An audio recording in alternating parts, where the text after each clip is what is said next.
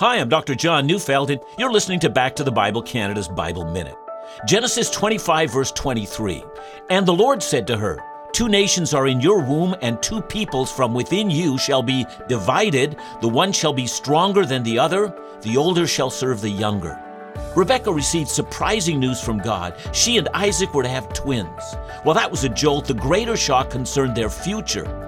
The older Esau would serve his younger twin Jacob, and there would be tension between them. God's prophecy turned custom and culture upside down. In the eyes of society, Esau was supposed to be prominent. But the purposes of God are not bound by our expectations. God is never capricious, but neither is he ruled by human norms. In all of creation, God's purposes prevail.